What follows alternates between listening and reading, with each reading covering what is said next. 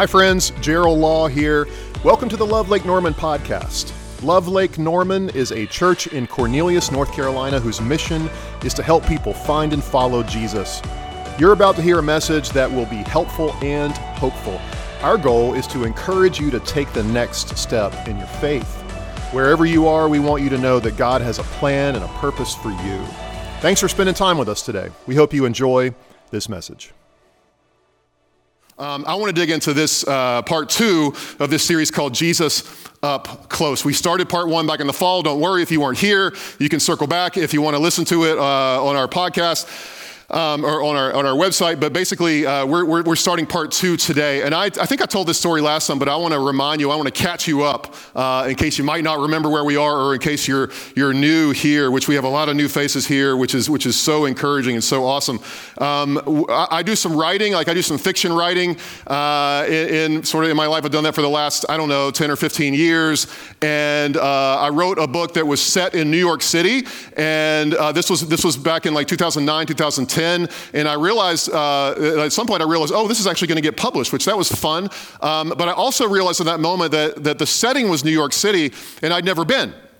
And so I thought maybe that's a problem. And, and so I ended up feeling like I need to actually, like, I, it's, it's, it's not enough to watch videos, it's not enough to watch movies, it's not enough to read Wikipedia articles. Uh, I need to go. And so uh, I, I, I, took a trip. I took an early flight, one, I think it was like a Tuesday morning, and I mapped out my schedule and I went around all of Manhattan as much as I could in about two days, and I flew home the next night, and I covered a lot of ground. I wanted to see what the place looked like, I wanted to see what it felt like, I wanted to see what it smelled like and New York City has a certain smell, right? Like, like there's, a, there, there's a smell associated with New York City. It's different now than it was back then. I'll just say that because of certain laws that were passed. Um, it, it, smells a little different, but, uh, but you, I, just to get a feel for it, I wanted to get there. I wanted to be, be present. I wanted to, like, like to, to, to see what the ground felt like. I wanted to see what the people looked like. I just wanted to be in that place. The reason I'm telling you that, the reason I'm telling you that is because when it comes to Jesus, when it comes to your faith, you can know a lot about him. You can know a lot about Jesus and not know him. You, you, you can. You, you, you, can know a whole lot about I I bet right now you know a lot about Jesus. But you can do all of that and not know him. In order to know him, you need to get close. In order to know him, you need to draw close. And this is true. Can I just say this? This is true whether you have followed Jesus for a hundred years or you are just starting today. And I hope that there's some of you who are here who are just starting today to consider following Jesus, and we want to say, this is the best adventure going. This is the best thing going. Do this with us today. But whatever, wherever you are in the middle of, of, of, of that, that's always going to be true. You can know a lot about him, but not know him. You need to get close to him in order to know him. You need to draw close to him. And that is why this guy named John wrote this story that we're digging into. That is why all of the gospel authors wrote their, their gospels. You've probably heard of Matthew, Mark, Luke, and John. Those are the four gospels. The first three, Matthew, Mark, and Luke, are known as the synoptic gospels. I'm gonna give you a couple words today that are like, it's just extra stuff, seminary credit stuff, all right? So you don't have to remember this. But the synoptic gospels, and you may, if you've had a college class about the New Testament, you might have heard this. Matthew, Mark, and Luke are called the synoptics. What synoptic means is with one eye. It means with one eye. And here's what that means. When you, when you read those three together, and if you've studied the Bible, you may notice you see some of the same stories show up over and over again. That means that they had a source that they were looking at, that they were looking at with, with one eye. They were kind of drawing those three from the same place. There were a, a series, a collection of stories that had been told and retold and retold. And so that kind of existed out there. And Matthew and Mark and Luke were drawing from those places. So Mark was like the earliest one. He's, he was the, the first gospel. And, and what we tend to think about Mark is is that it's, sometimes called the Gospel of Peter which we, we think that a lot of what Mark said was because Mark was good friends with Peter and Peter told him all this stuff. That's pretty cool because Peter hung out with Jesus a lot. And so he was telling Mark, hey, this is what happened, this is what happened. And so what you get probably a lot in Mark is, is, is, is the sayings like Peter, what Peter had to say about it. And then Matthew, all we really know about Matthew was that he was a tax collector who began to follow Jesus. And a Jewish tax collector who began to follow Jesus, he gets a certain spin from there. Luke was a really smart guy. He was a doctor. He wrote the book of Luke and he wrote the book of Acts. That's like 28% of the New Testament, and that is the most of, of the New, like Luke wrote the most, most of the New Testament, 28% of it. He wrote between the book of Luke and Acts. There's tons of detail in those books, and Luke was a great uh, uh, uh, like, like researcher, and so he dug into a lot of things, and they're so fun to read. But John is altogether different. Like, like, even, even just a casual reading, you're going to look at John and you're going to know this is really different than the others. And I want to tell you a, a little bit about why. He was the brother uh, of, of James, who were, James and John were the sons of, of Zebedee. His mom was named Salome. His, his, his mom's sister was a woman named Mary. Might have heard of her because she was the mother of Jesus. And so, what that means is that John and Jesus were cousins. Okay, John and Jesus were, were cousins. And so um, he, he was also really good friends with Peter. But by the, time, by the time John started writing, Peter had been dead for 30 years. In fact, all the disciples had been dead beyond him, and, and all the other ones were martyred. John was the only one who wasn't, eh, but he was exiled to an island called Patmos, and, and that's where he did his writing. Now, John, when he was called to follow Jesus, he was the youngest disciple. Okay, like, so you, you, see him showing up and he's like the young one uh, uh hanging, hanging around. And, and so we're going to find out, we're going to see in a few weeks this young John get, get wind of the resurrection and he's going to race to the tomb. He's going to run as fast as he can to the tomb to see what happened, to see if it was really true. But, but here we have old John and old John, as he's writing, he races us to the tomb too. So, so the first part of this study we did, we, we looked at John chapter 1 through 11. There's 21 chapters in the book of John. 1 through 11 were the first three years of Jesus' life. So he gives us an introduction to Jesus. He gives us this picture of who Jesus, who Jesus was. And then he, he's just racing, racing, racing, though, to get us to the last week of Jesus. Because this second half of the study that we're calling Jesus Up Close is not about three years, it's about one week. One week in the life of Jesus, and, and it's like old John is racing us to the tomb too. There's a reason for that. There's a reason he wants to take us to the tomb, to the, to the, to the crucifixion and to the tomb fast. John had seen um, a lot of Christians persecuted. He'd seen a lot of people saved into Christ. He had seen so much going on around him. He'd seen his friends die. He'd seen the church explode in growth. He'd seen all of these, these, these things. And, and, and because he's older when he's writing this, he has the thing that our older friends have that we need. Or if you're a little older, you have this today. Maybe I'm starting to get it a little bit. Perspective. He has perspective on life. He's looking at the whole thing and going, oh, okay, now I understand a little bit more. And if you want to know why is John a little different, partly it's because he's writing it when he's older and he has this perspective of what happened. He had spent about 40 years kind of kind of digging in, not really writing anything, just doing ministry, and he finally steps back and he says, "Wait, what just happened? Can I just try to explain what happened?"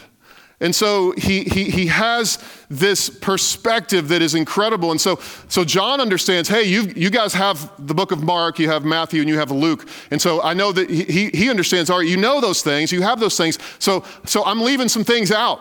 And because he, he leaves out some things that are kind of curious, but this is why he leaves them out. He leaves out the birth story of Jesus, he leaves out parables. He doesn't have any parables in his entire book, although you can make a case that the whole thing is, is one parable.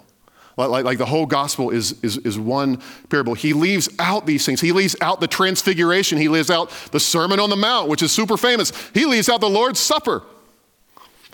But here's what he puts in he, he puts in Jesus washing the disciples' feet. We're going to talk about that next week and what that means. He leaves in this miracle of Jesus turning water into wine, that his very first miracle, for a very important reason. He leaves in the story of Nicodemus, this um, Pharisee who, who was, was so overcome with who Jesus was that he had to find out for himself if Jesus was the Messiah. He leaves in the story of uh, the, this non Jewish woman that he talks to at the well, the woman at the well. He, he, he leaves in the story of the incarnation, meaning Jesus is God come to earth Like that's his birth narrative. You read John chapter 1, he's saying Jesus is actually God come to earth. He uses words like he's the word, he's, he's, he's light. And, and so he has this, here's another, another seminary word for you. You don't have to remember this. But he, John has a very high, it's called a high Christology. And what that means is he has an elevated understanding of who Jesus was. He, he just has an elevated understanding of, of, of who Jesus was. And, and so he asks this question all throughout, you know, what just happened? And, and then he, all along the way, he also says these things. He stops, and he's going to do it in this passage today. He stops and he says, they didn't really understand what was going on. Like something will happen, and, and then he'll say, um, but they didn't really get it. In the moment, they didn't really get it. But all throughout, John is asking and answering one question, okay? He's asking and answering one question, and it's this question What is love? What is real love? And he's asking it over and over again, and he's answering it with Jesus every single time. You want to know what real love is? Look to Jesus, look to Jesus, look to Jesus. In fact, John declares himself, and I think it's pretty cocky at first glance. He declares himself like he was, he was one of the three uh, disciples that were really close to Jesus, but he declares himself the disciple Jesus loved. I mean, that's kind of cocky, you know? Like, you're the one Jesus loved. Like, I wonder if the other disciples, when they saw that, well, they didn't get to see because they were dead, right? Uh, so he wrote that. Maybe he's like, I'm, I'm just going to say it like this. No one's around to correct me. But he called himself the disciple Jesus loved. You know, he could have called himself a lot of things a, a brother, a, a son, a friend, a disciple, a fisherman. He could have called himself a, a, a writer, a pastor, a theologian. He steps back and he says, None of those are the most important thing. The most important thing is this I'm the one Jesus loved. I'm the one Jesus loved. If you're here today, um, wherever, really, wherever you are spiritually, me, me too. I, most of the time when I'm up here, I'm just preaching my cell phone. You're just in the room, all right? Because I need, I need to hear this. Um, may the one thing you receive from today and from this series is an, a greater understanding that you are the one that He loves. That you're the one that He loves. May, may, you hear that in these words of Jesus that we're going to share today over and over and over again. You're the one that I love. And said, That's why I'm here. That's what I'm doing. I'm the one he loves. So uh, we understand in this series that we're, we're, because of the length of these chapters, we're not going to get to every single verse, but we want you to dig into those. And so Lynn shared with you, and I hope you got one of these John journals. Um, bring it from home if you have one from last time, or if you want another one, uh, grab one today. Or if you're new, please, I hope that you get one. Just because we want you to follow along, and we want you to be able to read the stuff that we don't get to get to in 20 minutes or whatever here. Um, but we also have some other, other um, ways to dig in. One of these is called uh, Digging Deeper. It's just a place on our website uh, called, called Digging Deeper. And it's just questions. Like you can go to our website right now and you can find at Lovely Okay, no, there's a, there's a section called Digging Deeper. It's just gonna give you questions to work through during the week. So if you want to do these on your own, do these in a group, do these with your spouse, do these with your kids, just, just talk through these. Another thing we're doing is we're gonna offer a reading plan uh, to go along with this, and you can get a QR code in the lobby uh, for this. And this is not specific to John, it's on the last days of Jesus, though. And so we think that's gonna be really important for us to do together. And then you've got your John Bible journal. And so um, we start chapter 12 today. And I want to catch you up a little bit to where we've been. John has introduced Jesus, I said, as the Word and as the light. He's turned water into wine. He's had this conversation with this guy named Nicodemus. He's, he's healed people. Um, he's, he's fed 5,000, actually more, way more than 5,000 people. Um, and the Pharisees, the religious rulers, had all these people at the at sort of sort of surrounded. Okay, they were their people, and they began to feel threatened. Because here's this guy who's pulling them away. And their whole structure, their whole tradition, their whole eh, eh, infrastructure, everything was starting to shake. Because Jesus is coming along, he's doing these things that are abnormal and they're being threatened. And John, all along the way, as he writes this, he's saying, See, He's the Messiah. See, he's the Messiah. Let me show you how he is the Messiah. And he goes through these stories, building his case, including uh, uh, the, the ultimate one, at least to this point, was in John chapter 11, where he raised Lazarus from the dead. And, and Lynn Marshall did such a great job of cracking that open for us back in the fall. He raised Lazarus from the dead. Only a Messiah could do that. In fact, specifically, only a Messiah in, in their uh, legal tradition only a Messiah could raise somebody after four days of being dead. Lazarus had been dead four days. I don't know how that works for the other, like if you've been dead one or two or three days and somebody raises you, I, I, I don't know why that's different, but that was just like one of their rules. And so the Pharisees feel threatened, and, and there's a man named Caiaphas, he's the chief priest. Now, in, in chapter 11, it said he was a chief priest that year, and what that meant was that Rome had installed him as the Jewish chief priest. Think about that for a minute. Okay, Rome sticks its fingers into the, the, the Jewish religion and says, We're going to put a chief priest in place. His name's Caiaphas. He's the one you're going to deal with this year because it's easy to understand. They wanted control, they wanted their hands in it, they wanted to understand what was going on. And so Caiaphas goes to his, his uh, Pharisee friends and, and, and he's like, Hey, we don't want trouble with Rome. Isn't it better, he says this, isn't it better for one person to die than for a whole nation to suffer?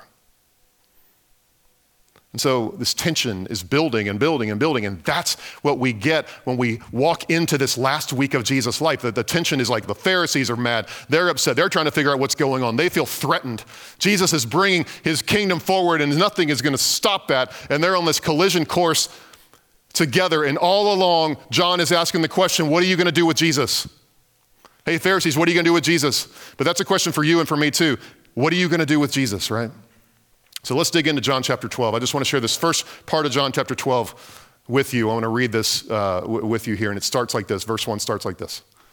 Six days before the Passover, in other words, they're heading, okay, the, the, the, Passover, they're heading to Jerusalem. All, all the Jews would head to Jerusalem to celebrate the Passover, which is this celebration of the Jews being set free from slavery, the Egyptian slavery, and, and let my people go, and all that, all that stuff what was going on in the Old Testament. They come back and they celebrate every year. And so they're all heading to Jerusalem. And so six days before that, Jesus therefore came to Bethany, that was like on the way. Bethany was also where Lazarus was, whom Jesus had raised from the, the, the dead.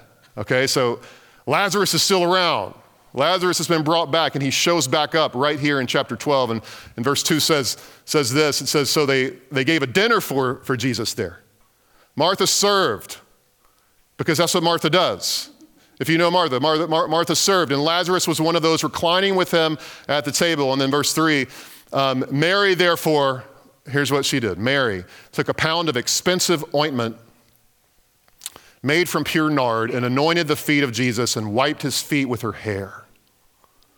The house was filled with the fragrance of the perfume. Now, let's keep it right there for a minute because this is, this is the scene. The, the scene is around this dinner table. They're reclining back, and, and Lazarus is there and his sister Martha is there, and his sister Mary is there. And so they're all there and they're celebrating Jesus and what he has done. They're celebrating the fact that he brought Lazarus back from the dead. They're throwing this dinner in honor of him. And so they're, they're, they're all there, and Martha's working because that's just her personality. That's what she does. She's serving. And Mary just leads with her heart. I mean, you, you see this every time we see Mary, she's leading out with, with her heart. It's almost like she can't contain, contain herself. And so she gets up and and she pours this expensive perfume um, and, and, anoints, it says anoints the feet of Jesus. We find out in a, one of the other gospels that, that she actually pours it all over him. And so it kind of comes down his head and it, and it goes all over his body and hits his feet as well. And she's done this elaborate thing for him.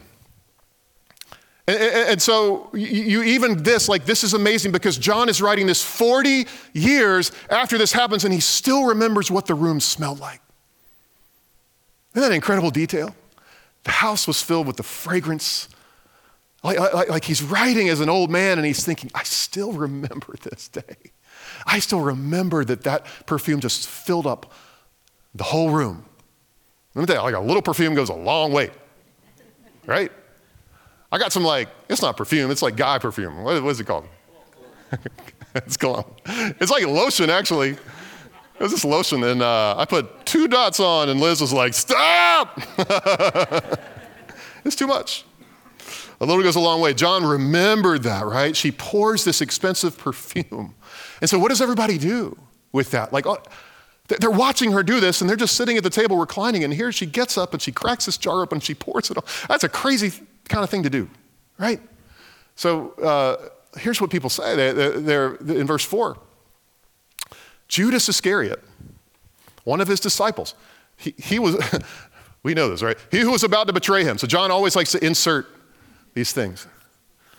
Said, Why was this ointment not sold for 300 denarii and given to the poor? And, and like, um, Uh, uh, let's go to verse 5 too, because he goes, uh, like, it says this. John sticks his, his, his nose into this again. And, and you ever have people who ask a question like that? You know, it's often a well meaning question, but it wasn't with Judas. It's like, why, why would we take money and do that instead of this? Why would we, you know, there's a lot of, you know, he said this not because he cared, this is John stepping in and giving us a little, a little aside. Not because he cared about the poor, but because he was a thief. And having charge of the money bag, he used to help himself to what was put into it. John gives us this this insight into Judas. And, and so he goes on in verse 7, and, and, Jesus says this. Like, what do you expect Jesus to do in that moment? I mean, maybe Jesus would say, Yeah, he's right. We shouldn't waste this. We should. Jesus says this Leave her alone so that she may keep it for the day of my burial. And get this scene, right? Lazarus is sitting there. He's done been buried, all right? Like they did this to him already. They poured uh, perfume on him and, and covered him and wrapped him and all of those things already, and they put him in the tomb, and he came out alive. Jesus raises him, and in the meantime, they're sitting there, and she's pouring perfume on Jesus. And I think that maybe she in that moment was the only one who, who first, maybe more than anyone, recognized who Jesus was. Like she recognized Jesus for who he really was. And, and, then, and then this, like, like the second thing she did was she recognized him also for what was getting ready to happen to him. She recognized this is getting ready to happen to him. He's getting ready to die too. You ever uh, have, a, have like a sudden insight about somebody? Or, or you, you, can, you see somebody and you're like, I know this person and I'm supposed to know their name and I can't remember and I can't ask them, you know, or, or like you, you just all of a sudden realize, oh, I took you to prom. Um, no. Or, or, oh, I knew you in high school. Or, oh, I used to work with, you know, you ever have that kind of sudden, sudden insight? I think Mary at some point had that sudden insight where she knew He's the Messiah and he's coming to die to take on the sin of the world with him. And so she responds with this extravagance. She responds with this extravagance while the others looked on. Why? Because she recognized Jesus for who he really was. What's it look like for us to recognize Jesus for who he really is? You know, maybe she was the only one in that moment who actually did the right thing.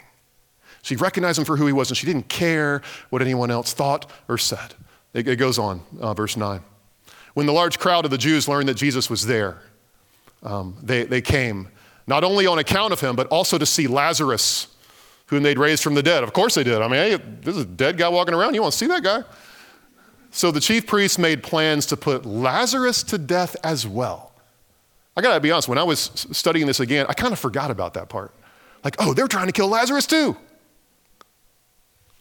because on account of him, many of the Jews were going away and believing in Jesus. They're panicking. They're trying to stamp this thing out. And, and so um, the, the next day, the large crowd that had come to the feast heard that Jesus was coming to Jerusalem. And so um, they, they took the branches of palm trees You've heard this scene, right? Maybe seen the scene, read it, or seen it in a movie. They went out to meet him and they cried out, Hosanna, blessed is he who comes in the name of the Lord, even the King of, of Israel. And as Jesus, uh, Jesus found a young donkey and he sat on it, just as it's written, Fear not, daughter of Zion, behold, your king is coming, sitting on a donkey's colt.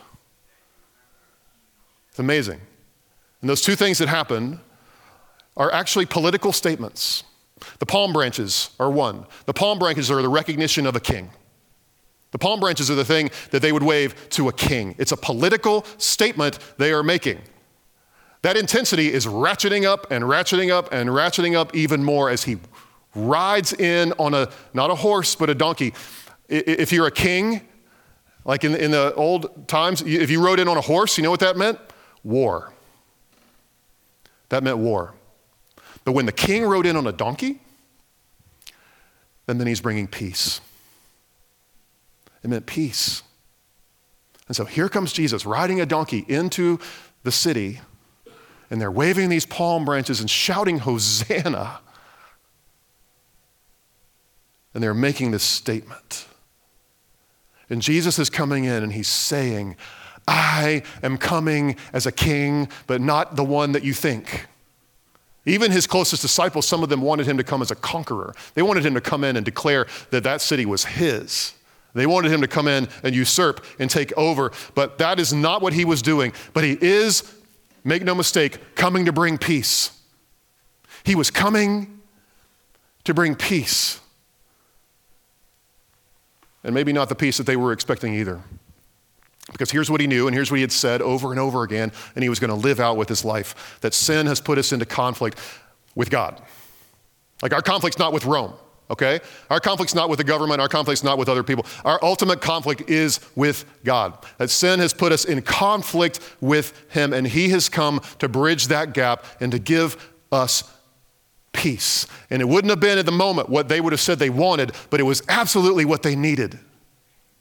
It was absolutely what what we need. And so, verse 16, it goes on. His disciples, they didn't understand these things at first, John says. But when Jesus was glorified, like when it all went down, and we're going to see that happen, he, then they remembered. Like they remembered, oh, yeah, he said these things had been written about him and had been done to him. The crowd that had been with him when he called Lazarus out of the tomb and raised him from the dead, they continued to bear witness. It says they continued to share what was going on. The reason why the crowd went to meet him was, was that they heard he had done this sign. So the Pharisees said to one another, You see, you're gaining nothing. Look, they said, the whole world has gone after him. This is just true. When Jesus is seen, like when you see him for who he really is, he's almost impossible to resist. He's almost impossible to resist. So, so much so that I would almost say if you're resisting Jesus, you probably haven't seen him for who he really is yet. So, would you hold off your resistance for a minute and just ask God to work? Like, ask God to reveal himself to you. Because I, they, they say it. The Pharisees are like, look, the whole world has gone after him. And they say it in this sense of like, oh my gosh, what are we going to do? The whole world has gone after him. Now, um, contrast what Mary did with, with these next couple of people. Uh, there's, there's a group of Greeks who come and see Jesus and they want to they wanna come find him, like they want to come see him. Uh, um, this, this this group of, of, of Greek people, uh, they're very intrigued by Jesus. They're like, we're, um, we're, we're fans. Can we see him? Can we, can we talk to him? But Jesus doesn't want fans, he wants followers. He wants followers, and he basically says that to them. And then verse 25, 26, we'll read a couple more verses. Whoever loses, loves his life, loses it. And whoever hates his life in this world, Jesus says, will keep it for eternal life. And if anyone serves me, he must follow me. And, and where I am, there my servant will be also. If anyone serves me, the Father will honor him. And so, so Jesus talks, he, sort of talks to these Greeks who are coming. They don't understand who he is. There's another group of people who start shouting out questions to Jesus, and he goes back and forth with them for a little while, but they're not responding, they're not following. And so Jesus goes away and hides from them. He says, I'm gonna, I'm, I'm gonna step away from you. And John explains it like this He says um, that, that they love the glory that comes from man more than the glory that comes from God. This is why they didn't follow him. They love the glory that comes from man more than the glory that comes um, from God. And so um, Jesus cries out. Like he has this moment at the end of the chapter where he just, just kind of cries, cries out he yells out. He's, he's so passionate about this, and he says, he says this um, Whoever believes in me believes not in me, stay with me here, but in him who sent me. And whoever sees me sees him who sent me. If you're looking for God today, look to Jesus. You want to see God? Look at Jesus. You want to know what God's like? Figure out what Jesus is like. You want to get close to God? Get close to Jesus. Like, connect with this passage, read this, soak it in, ask Him to reveal Himself. See, if you want to know God, get to know Jesus. And then this last passage in 46, he says, I've come into the world as light, so that whoever believes in me may not remain in darkness. If anyone hears my words and does not keep them, I do not judge him, for I didn't come into the world to judge the world, but to save the world. The, the one who rejects me and does not receive my words has a judge.